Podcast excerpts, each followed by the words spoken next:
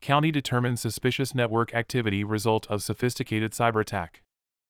The county is working to determine the nature and scope of any potentially impacted data.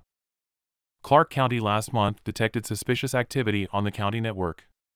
The county, with the assistance of third party specialists, immediately launched an investigation into the nature and scope of the activity.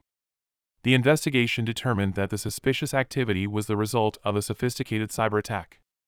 The county is working to determine the nature and scope of any potentially impacted data. Clark County worked diligently to securely restore the functionality of its network.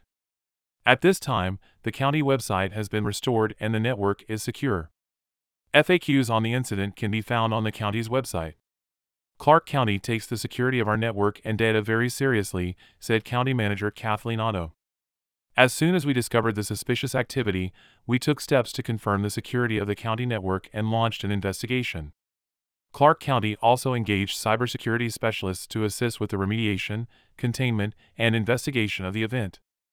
This is the most updated information available. Clark County will provide more information to the public as it becomes available.